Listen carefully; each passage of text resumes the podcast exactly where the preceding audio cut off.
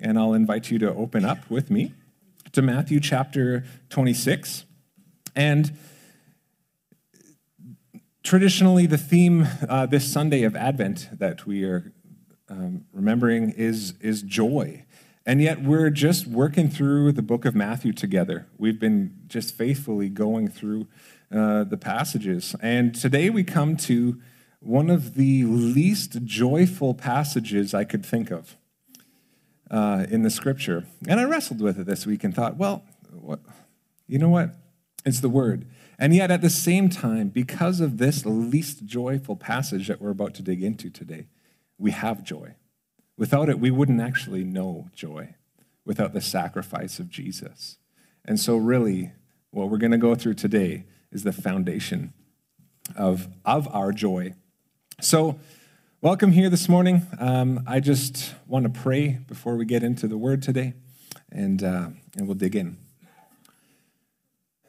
Father, we thank you for being our God. You created everything that we see, and uh, certainly you are magnificent, far beyond any one of us. And you've given us your word that we would know you, see you, we would be able to know your will and obey you. And it's good. So, Lord, today, as we focus in on your word, I pray by the Holy Spirit that we would have a revelation of, of Jesus, who you are, of our Father and who you are, and how we can fit into your grand story. We thank you, Jesus, and our attention is yours. Amen. Amen. All right, so we're in Matthew chapter 26, and um, we just came through a election season in Manitoba and not that long ago, and uh, or not in Manitoba, in Canada, uh, not that long ago, and uh, it feels like the distant distant past. But um, don't worry, I'm not going to say anything dumb. Um, just the tense, just got tense in this room because I said something about politics. We came through an election uh, season. And as elections happen, um, have you ever heard a politician tell you and highlight all of their failures before an election happens? Have you ever had that? No, never, of course. You want to maximize your strengths and minimize your weaknesses, right? Minimize your failures. No one would ever stand up in front of a crowd and say, Today I promised this. Ten months ago I said something different, but today it's this. Nobody would ever, that could be true, but nobody would ever say that. Yet we get into the Word of God and we see the leaders of the Jesus movement after Jesus went to sit at the right hand of the Father. We see these disciples portrayed as complete and utter failures. You think of Peter going town to town, Matthew going town to town, preaching the good news, and, and probably the only thing they would have had later on to go on, um, the people in this town, for what these guys are all about, is, is much of much of what they would have heard, but also they would have had some of these texts. Imagine this Peter guy who you've who you've just read about fail over and over and over, and now he's the leader of this of this movement. I just think it's it's funny to think about and and something for us to remember. This is the Gospel of Matthew that we're in, right? Matthew wrote this. He's that tax collector, and he was grouped up with a bunch of fishermen and a zealot and some just common people. And then they were starting this movement of Jesus after he was gone. And they're com- highlighted as complete uh, failures in this gospel. And I think that's really something important. And I'm not even going to explain it fully right now. Something just to put in your minds as we continue to read this scripture together. The history of Christianity emphasizes the failure of its leaders. Not Jesus, but everybody else. These guys were going town to town sharing that good news, and they were made to look like bumbling fools, and it's backwards. You would never go to a job interview and share all your weaknesses. Or maybe you would.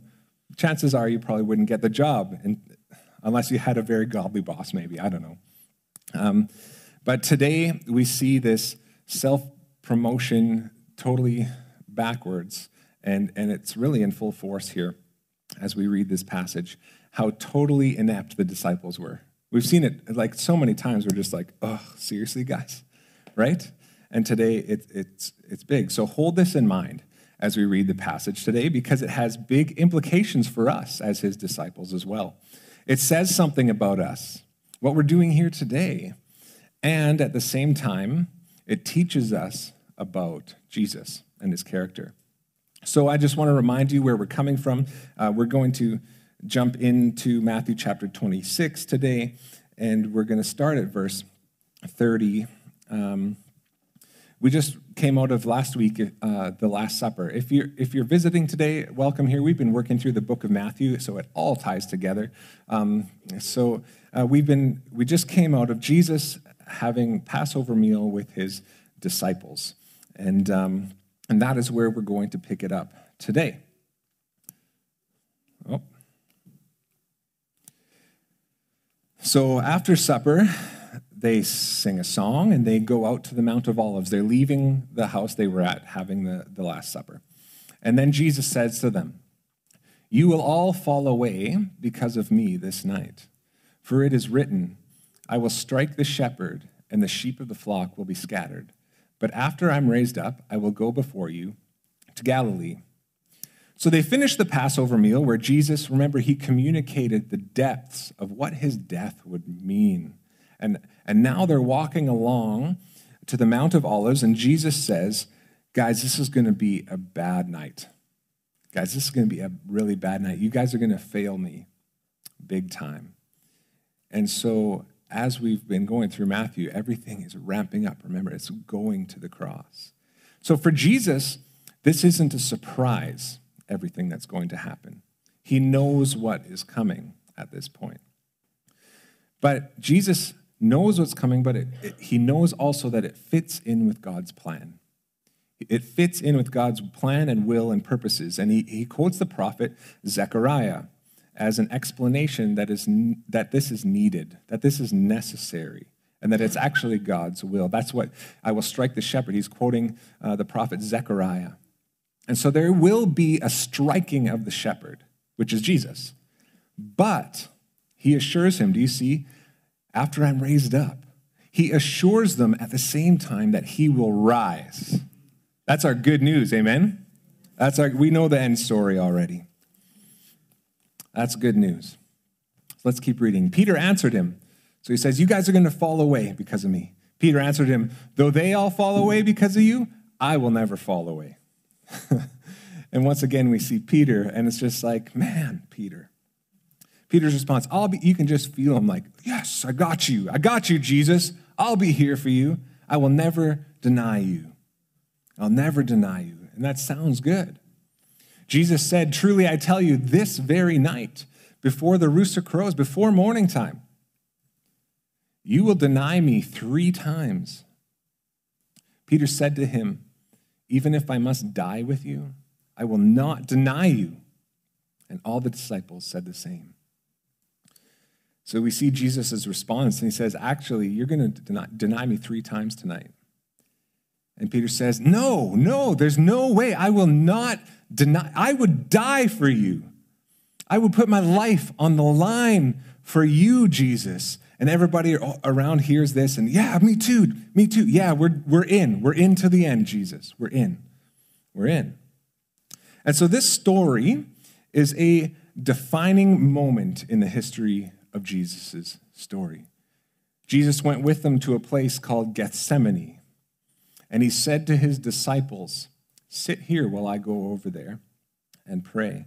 We know these pivot moments in the scripture. We know of the cross, we know of the empty grave, we know of Pentecost in Acts 2. These defining moments in the history of Jesus' moving on the earth. Christmas is celebrated because Jesus came, God in the flesh. There's these moments, and, and I would love to add this moment in Gethsemane to that list as vital for us to understand who Jesus is. This passage is going to reveal to us something incredibly unique about Jesus that, that is not as apparent in other passages. And so we learn a lot about Jesus, but this piece in the garden is so special. And so they're in this garden, and in the midst of this olive grove, this orchard, you can picture there, they're, they're out of town, and um, they're in this orchard. Jesus says, Okay, you guys sit here, and I'm going to go over there to pray. And taking with him Peter and the two sons of Zebedee, who are those guys? James and John. Good, right on. So, taking with him Peter, James, and John, he began to be sorrowful and troubled. Sorrowful and troubled. So, he grabs three guys, his closest, even uh, within the 12, his closest friends. And he grabs these guys and they, they go with him, and then Jesus starts to lose it. He says he, it says he began to be sorrowful, but we don't, we don't really explain, you know, I'm just so, so, I had a sorrowful week. We don't use that language very much these days, do we?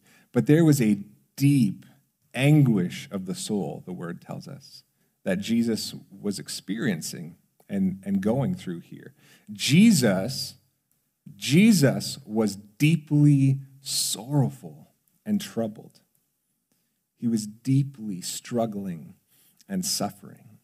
And we see a side of Jesus here that we haven't seen yet in Matthew. In Jesus' humanity, because he is God, but he is man, he laid us, he, he humbled himself to become a man. In his humanity, Jesus is terribly troubled. Uh, many scholars, as they study uh, the wording that is used here, uh, at this point, almost would describe what Jesus goes through in this garden almost as a panic attack. Now, a panic attack to me sounds more erratic, but the depth of anguish of soul is, is there. And it's, it's important for us to know this. Jesus, God in the flesh, is in anguish in his soul. Then Jesus said to them, My soul is very sorrowful, even to death. Remain here and watch with me. Guys, just stay awake. Just stay awake and be here with me. So far, as we've watched Jesus interact with his disciples, and as they've traveled around, Jesus is the rock. He's just so solid and he's so composed. We've seen him in many different settings, and he's just so solid. We've never seen him like this. We've seen him angry, joyful, compassionate, but always just a rock, whatever they faced, right? Sleeping in storms. In this moment, though, it seems as if Jesus emotionally crumbles. Let that sink in, okay? It seems as if Jesus emotionally crumbles, and this can be very uncomfortable for us. It's a private setting, it's his three closest friends in the dark of night. And Jesus just breaks down in agony. He breaks down in agony. We don't like too often to think of Jesus in this way, but this is what happened. This is powerful for us today because as Jesus identifies with the brokenness and agony, he is identifying with the human experience and he is entering into it fully. Though he was God, he fully embraced the humility of becoming a human and walking it out. Can you imagine being the disciples in this moment? Can you imagine being there? Peter, James, and John, watching your rabbi, your leader, your teacher, the guy you've placed your entire stock in, you've been following him for three years, the guy who can perform miracles, and the guy who's just been so solid in the crazy, craziest of circumstances, and you're on these adventures together, and, and then all of a sudden you see him and he's just breaking down in front of you? Guys, just stay up with me. My soul is in anguish, even to death. Just stay up with me. Can you imagine being there? I don't know your story, but if you've ever had someone in your life, maybe a mom or a dad, that you just like, they were just the pillar for you, that, that strength, that rock. Maybe a parent or a grandparent, a friend. And how much of a shock it can be to witness them broken uh, for many, it is growing up for you, for you, for your parents. And eventually, maybe you're 10, 11, you see your parent just broken. broken. I remember seeing, seeing my mother just weeping on the floor, and the, my sense of stability is now broken in front of me. Picture that for these disciples, their sense of stability going through this right now. Because when that kind of thing happens, your stability is shaken in that moment. Because Jesus had been stability in every way for these disciples for the last three years. And honestly, he's stability for anyone who calls themselves a disciple here today as well. But in this moment, he is so deeply crushed and upset at the agony that he is about to go through. Okay? This isn't just some legal transaction that he had to go through. This is a real personal thing that Jesus had to go through. It seems Jesus has no words of his own, and so he borrows an idea, a, a thought from a psalm when he says he's sorrowful even to death. And it's from, he's borrowing from Psalm chapter 42. And it's really telling when you see the psalm why Jesus chose to explain his sorrow in this way. He says, This is Psalm 42 I say to God, my rock, why have you forgotten me? Why do I go mourning because of the oppression of the enemy? As with a deadly wound in my bones, my adversaries taunt me, while they say to me all the day long, Where is your God? Why are you cast down, O my soul, and why are you in turmoil within me? Hope in God, for I shall again praise him, my salvation and my God.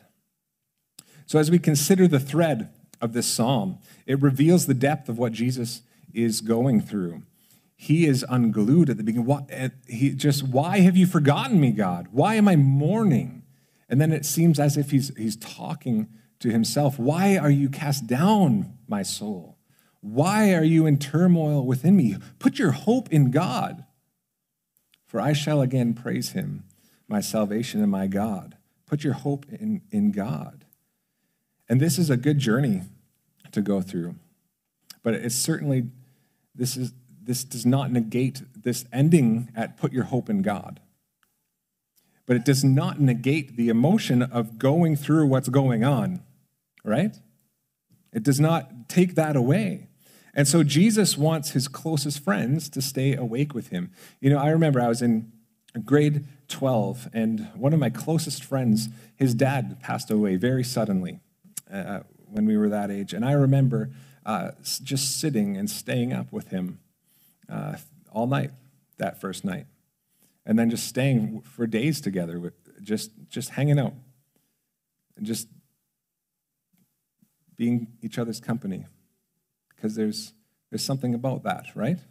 So Jesus wants his best friends in his moment of darkness, his moment of struggle, and he just wants them to just be with him. So after he asks his friends to stay up, he, he then goes to the Father, and watch what happens. Going a little farther, he fell on his face and he prayed. Have you ever had so much grief that you just fall down?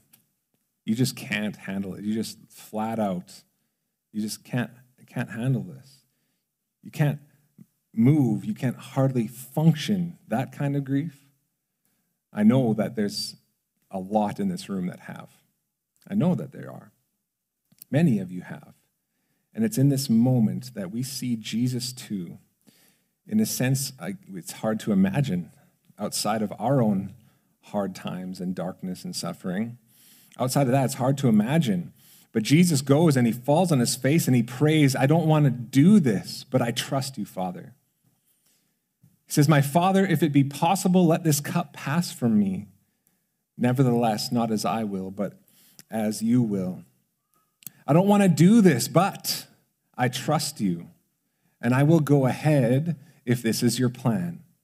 What an honest prayer, right? I want to free you today to have those kind of honest prayers with our Father. Notice the echo, too, here of the Lord's Prayer that Jesus taught his disciples your will be done, right? May your will be done. It's Jesus' prayer. So Jesus is in agony. He gets alone with his closest friends. He falls to his face and he just pours out his heart to his Father and he prays. And he prays what he taught us to pray. And therein, Jesus is setting the ultimate example for us all. Is it news to him that he would die? No, he's been, he's been telling us since chapter 16 that he's going to die. But the reality of this agony is real, and it's something that, that even Jesus had to process. Okay? And he says, Remove this cup from me, or let this cup pass from me. In the prophetic scripture in the Old Testament, the cup of God is speaking of God's wrath, which is poured out, and a separation from the presence of God. That's what the cup is talking about, okay? It's not merely the physical death, which was gruesome, yes. It's not merely the physical death that was so troublesome to Jesus, but he was asking that the separation from his Father would not happen. That that is the deepest sorrow and agony. That this separation and this cup of God's wrath would be poured out on him which is why it's cried out on the cross, My God, my God, why have you forsaken me? Right? He was receiving that cup. He was receiving that. And oh, the depths of agony that would be. And so, this is super important for us today to see Jesus as a man wrestling with human emotion and will and will. The word actually tells us that Jesus learned obedience, that he was obedient to the Father, that he passed the test of the temptation as we looked at a year ago. Jesus had will, but he chose the will of his Father and he obeyed to the end. Though Jesus suffered and he deeply struggled with the Father's will and what it meant for him in this moment, remember that Jesus never sinned. I want us to remember this that Jesus never sinned, yet he struggled and he wrestled through stuff, okay? He was honest before God, but he chose the Father's will over his own. And I think this is huge for us. Suffering and struggling and the emotions and the inner turmoil that comes with it is inevitable. It happens in this life, it's part of the curse that is not done away with yet. We live with the effects of it. Jesus has victory over it, but he's coming to establish it forever one day. Looking forward to that, amen? But suffering and struggling is inevitable. And so it's what we do with it that defines how we stand before the Father. It's what we do with that struggle. Are we going to be like the wife of Job in the Old Testament, who, when Job found himself in incredible suffering and agony, she said, just curse God and die? Because people go that route. And you can go that route. But that is not a good route. Because the other option is we could say, I don't like this. God, please don't, I don't want to go through this. But I trust your plan. And I trust that it's good. And I trust that you're faithful. And may your will be done despite how I feel. Despite how I feel. And so the disciples, as we talked about, they failed a lot, right? They went with feelings a lot. And if we're honest, if I asked how many people did that here, every hand should go up. Because we all do it. And we, we do it as disciples of Jesus, even. Yet, in this moment of seeming weakness of Jesus, he actually shows that he is steady and sure. Isn't that crazy? It actually shows us that even though what we would look at as negative and weak emotions, Jesus actually is as steady and sure and solid foundation as ever. He is as composed and confident as ever. And I love that about him.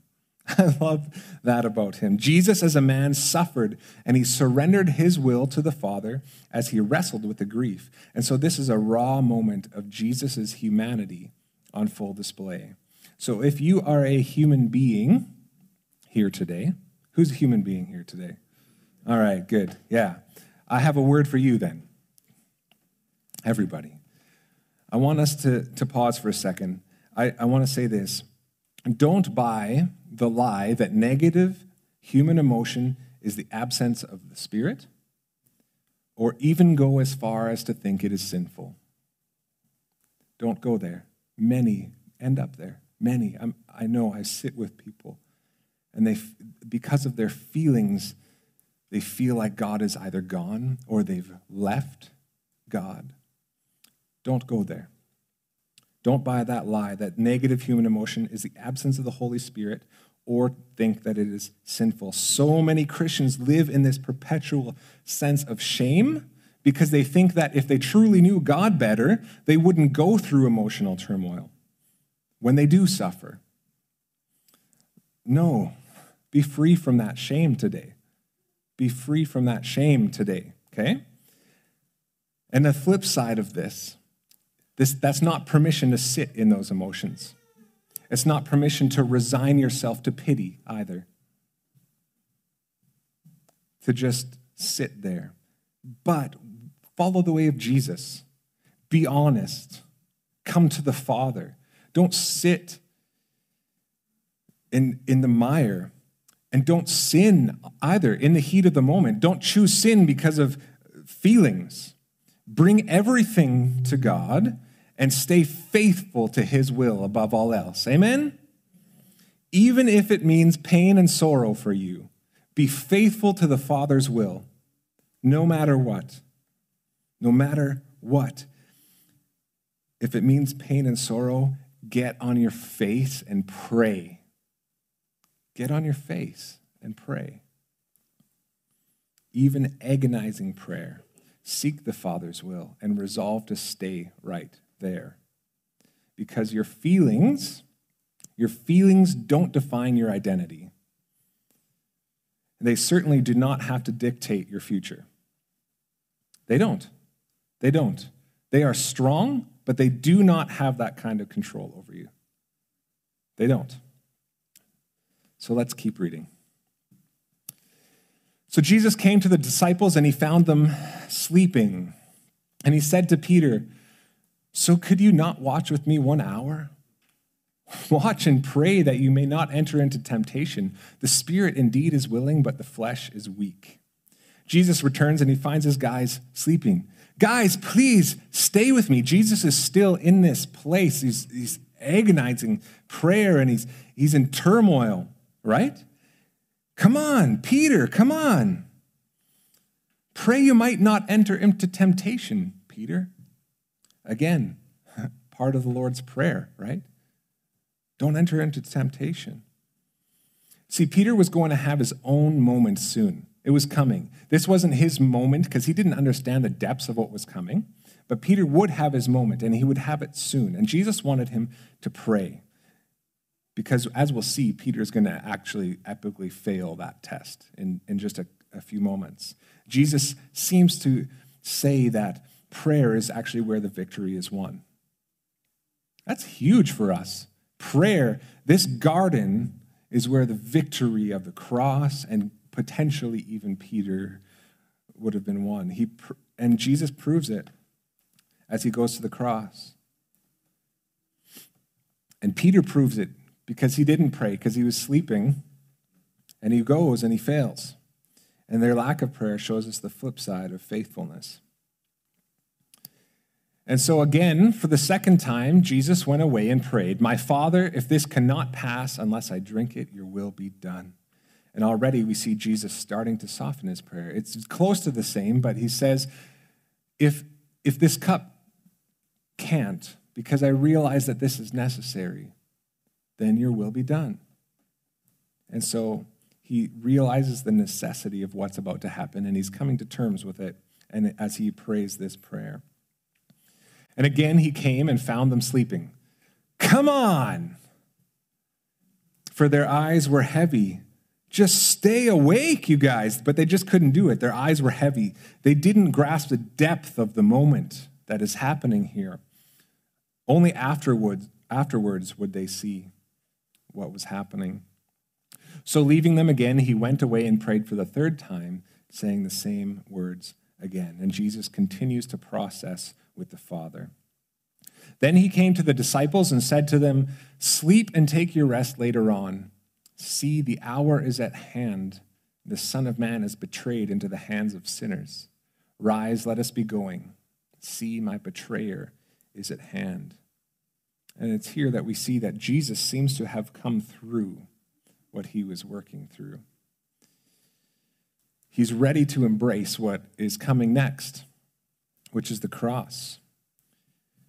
And he knows that Judas is coming, his betrayer is coming, and, the time is here. So let's get up, guys, let's go. While he was still speaking, Judas came, one of the twelve, and with him a great crowd with swords and clubs from the chief priests and the elders of the people. And so here we go. The mob is assembled. Let's get rid of this false Messiah, this blasphemer. Let's go. Let's get rid of this guy. And so they're coming with swords and with clubs. Now the betrayer had given them a sign saying, The one I will kiss is the man, seize him.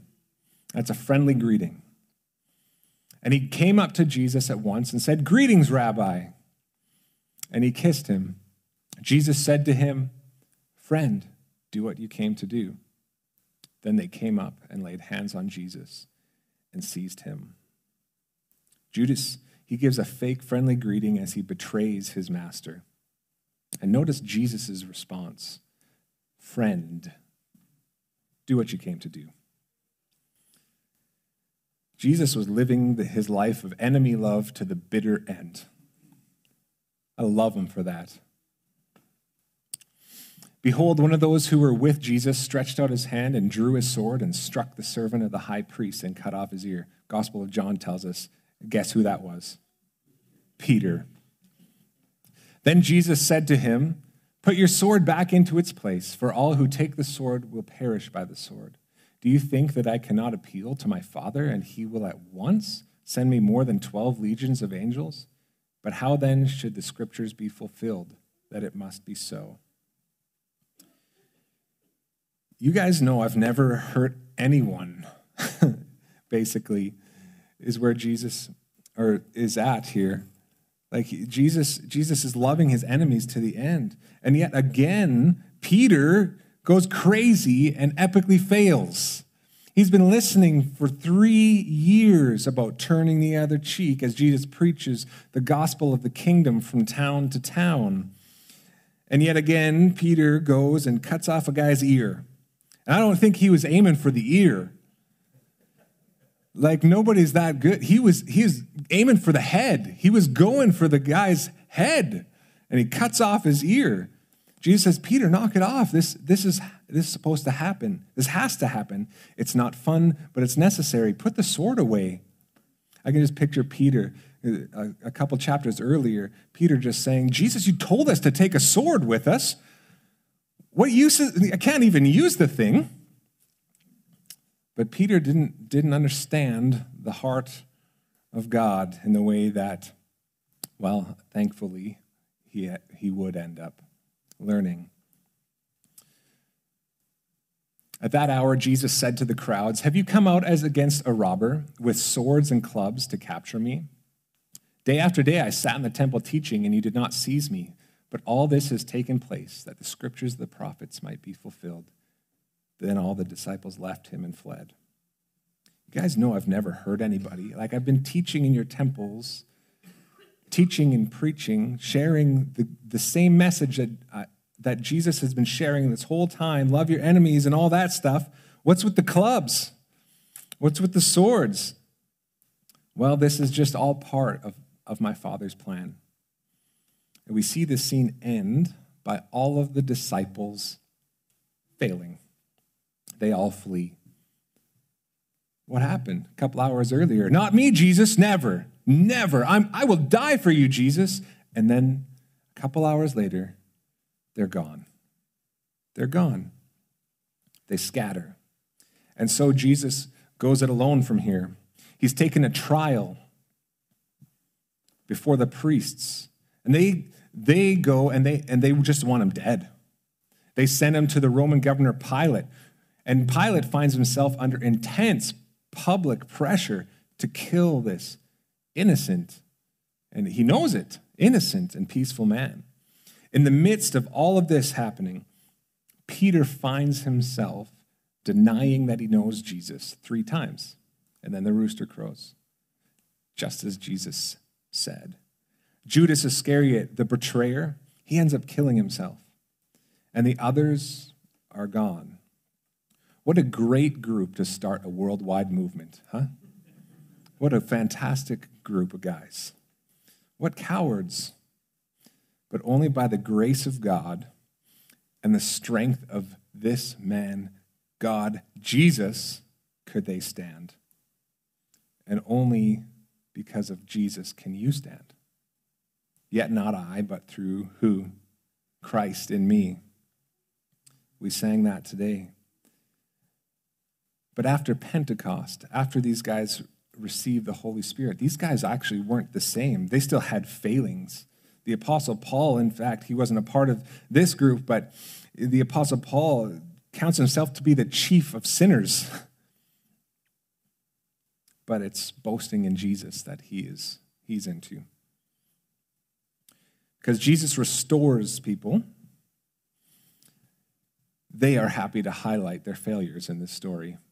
Because it's Jesus who is the steady, who is the rock, who is the salvation. Jesus is the strong one. He is the mighty one. He's the author and the perfecter of our faith. And though he was in agony in Gethsemane, he kept the Father's will. And Hebrews 12:2 gives us a glimpse into what kept Jesus in the Father's will. Looking to Jesus, the founder and perfecter of our faith, for the joy that was set before him, endured the cross, despising the shame, and is seated at the right hand of the throne of God. Jesus came through the darkest night, anguish in his soul, because he trusted the Father. He knew God's promise of a good and wonderful future and the restoration that was to come. He set his heart to obedience because he knew God had the best plan. His father had the best plan of reconciliation and redemption. Guess what? His plans haven't changed, guys. They're still the same. And so it's joy set before him. And that's how he could get through it. And that's how you're going to get through it. And that's how any of us are going to get through anything is because we set our sights on our Father and on his good plan for, and our hope of the future. Amen? That man and w- women and God could be reconciled again. That we could be one. And he welcomes you. He welcomes you into that plan, not just today, but tomorrow morning when you wake up and step out of your bed, and then the next day, and then the next day. And he welcomes you into that plan to say yes to his will and to obey him for the joy set before us. Amen? Praise him for that. That's good. Let's pray together. Lord Jesus, you, wow. I thank you for this glimpse into your time on this earth and what it shows us about you. Oh, it causes me to just love you even more. Lord, you are powerful and wonderful and, and loving and gracious and compassionate, and you're a healer, and we've read all of these wonderful things about you. And then in this moment where you deeply identify with us, oh, our Savior, we love you. We thank you. We thank you for being willing to go through the agony and that reconciliation with people is a joy to you. I thank you that you don't just write us off, but that you would go to this length. And I thank you that despite our failures at times, you can redeem and restore even that and use us. Lord, as we go from this place today, God, I pray that your Holy Spirit would not let us forget what we've heard, what we've seen here today. for we have seen you, a glorious God, a wonderful King. Lord, as we leave this place today, may we set our hearts to obedience, and may we see your goodness in it all. Lord, I pray your blessing, your peace, and the joy of the Lord as we leave this place today. We praise you, Jesus. Amen. Amen. Well, thank you for joining us. God bless you as you go. If you would like prayer for anything, I invite you to the prayer room just off of the uh, sanctuary here. And um, otherwise, uh, feel free to grab a tag for the Joy Smith Foundation presents. And other than that, see you next week with some fun sweaters. God bless.